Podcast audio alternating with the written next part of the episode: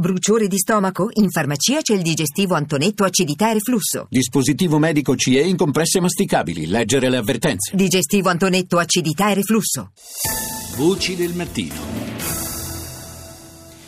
Quella di oggi è una puntata caratterizzata in parte dalle ricorrenze. Dopo quello di Nassiria, in questa terza parte vogliamo infatti ricordare un altro anniversario drammatico. Domenica saranno trascorsi esattamente 12 mesi dagli attacchi terroristici a Parigi che costarono la vita complessivamente a 130 persone. Particolarmente cruento e angosciante quello del Bataclan, il locale nel quale gli jihadisti massacrarono 93 innocenti, fra loro anche la nostra giovane connazionale nazionale, Valeria Solesin. L'incubo si materializzò sotto forma di spari durante un concerto della band americana Eagles of Death Metal.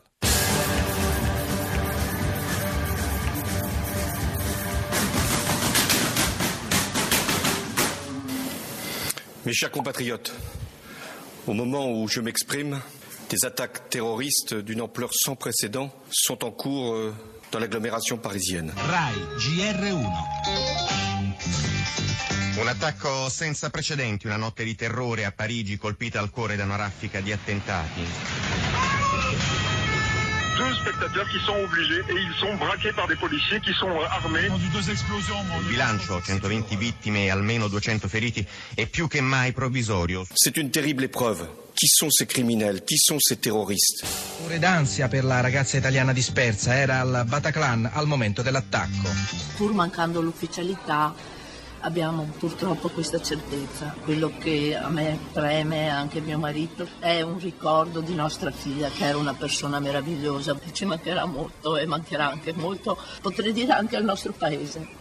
Persone così sono persone importanti. Daniel Psenni, reporter di Le Monde, vive dietro al Bataclan, nel quartiere abitato da scrittori, pittori, studenti.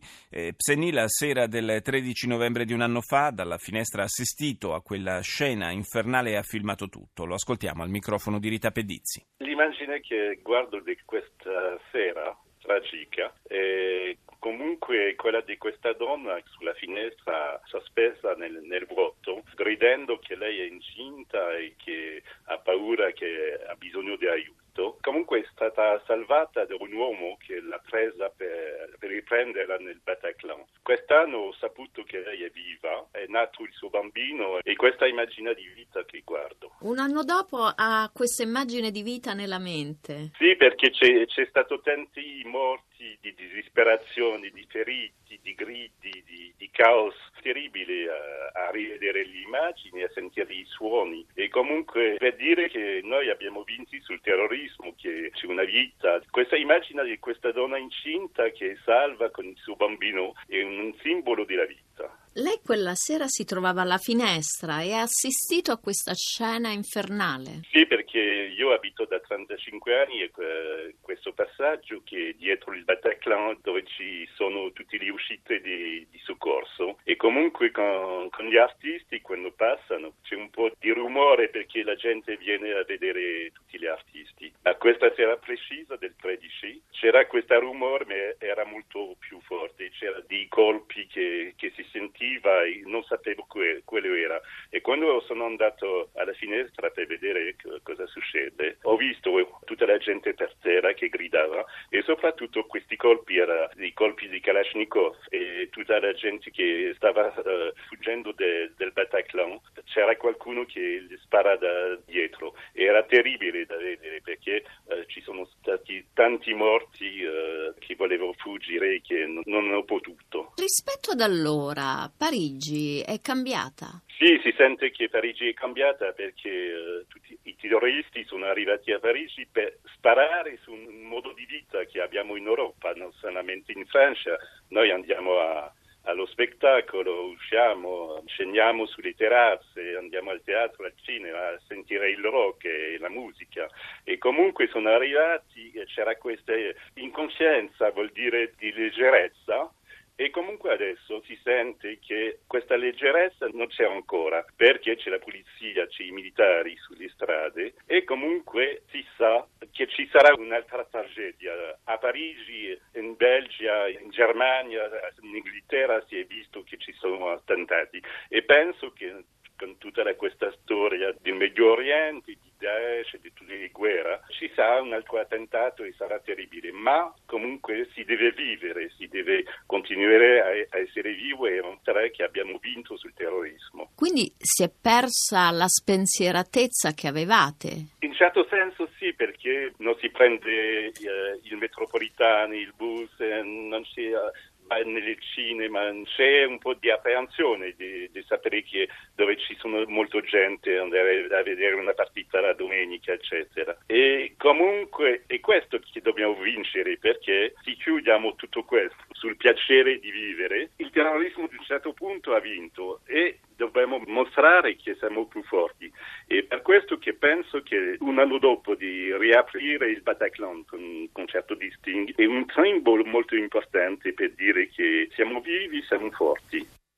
Saluto Roberto Mugavero, che è presidente dell'Osservatorio sulla sicurezza e difesa dell'Università Tor Vergata di Roma. Buongiorno professore. Buongiorno a lei ben trovato. Eh, grazie, sentivamo adesso il eh, collega di Le Monde, Daniel Psenny, che diceva si deve vivere, bisogna vincere sul terrorismo anche recuperando il nostro piacere di vivere, la nostra capacità di, di goderci la città, di, di, goderci anche lo stare insieme, altrimenti vincono loro. Eh, è passato ormai quasi un anno eh, da quella terribile strage del Bataclan e dagli altri attacchi che hanno colpito la capitale francese francese. Eh, altre cose sono accadute nel frattempo, lo diceva anche Psenny, eh, dobbiamo comunque essere coscienti che altri tragici e luttuosi eventi probabilmente ci attendono, però eh, un lavoro importante è stato fatto in questi mesi, forse anche frutto di questo lavoro se toccando ferro naturalmente, come si dice, da, da qualche tempo eh, si sente parlare di attentati sventati e non di attentati compiuti. Assolutamente sì, ehm, di fatto eh, quello che eh, noi vediamo, le azioni che sono state eh, eh, messe in campo dalla comunità internazionale per sconfiggere Daesh, per sconfiggere il terrorismo e che in questo momento sono volte a colpire al cuore di fatto i luoghi nei quali il terrorismo ha i principali centri decisionali e di interesse, ha mostrato una grandissima efficacia nell'indebolire capacità e forza dello Stato islamico. Tuttavia, come veniva anche sottolineato, eh, noi assistiamo di fatto da decenni ad una creatività e flessibilità nel dominio di strategie, eh, tattiche, metodologie, ma anche strumenti che vengono messi in campo da, dagli aggressori eh, dal terrorismo contro gli interessi dei paesi occidentali e questo di fatto è ciò che oggi non ci può eh, far abbassare la guardia. Eh, non dimentichiamo che pensando all'11 settembre è stato realizzato all'epoca qualcosa di assolutamente impensabile e che ci ha colto alla sprovvista. Eh, gli scenari che eh, si sono aperti da quel momento, gli scenari che caratterizzano anche eh, la nostra quotidianità oggi, sono anche frutto di questo passato in qualche modo. Sì, io ricordo di aver letto qualche anno prima del, eh, del, degli attacchi, degli attentati dell'11 settembre un romanzo, ma appunto era un romanzo in cui si ipotizzava un attacco terroristico con eh, il, un aereo passeggeri lanciato sul, sul, congresso nel momento in cui tutti i vertici della nazione si trovavano lì, ma eh, da lì a, se dovessimo pensare che tutto quello che vediamo al cinema o leggiamo nei romanzi poi si potesse trasferire nella realtà, vivremmo sempre immersi negli incubi, evidentemente.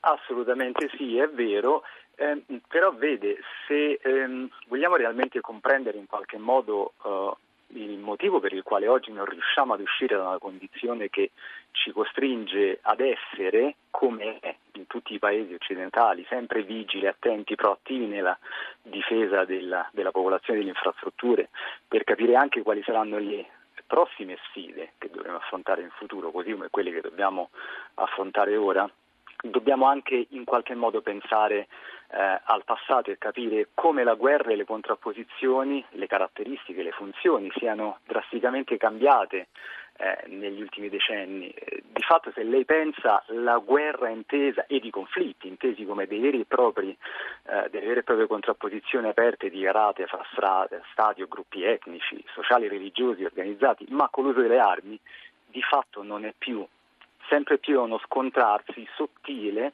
eh, in campi, settori molto diversi tra loro con l'uso di strumenti, tecnologie sistemi che oggi hanno in qualche modo mutuato eh, la funzione di arma eh, eh come, ehm, come, offesa per eh, è, colpire l'avversario. Ed è anche una, una forma di globalizzazione del conflitto. Assolutamente sì, assolutamente sì, lei ha utilizzato uh, la parola corretta. Globalizzazione e asimmetria sono i due termini che oggi caratterizzano lo sforzo che noi abbiamo nella contrapposizione del, uh, del moderno terrorismo.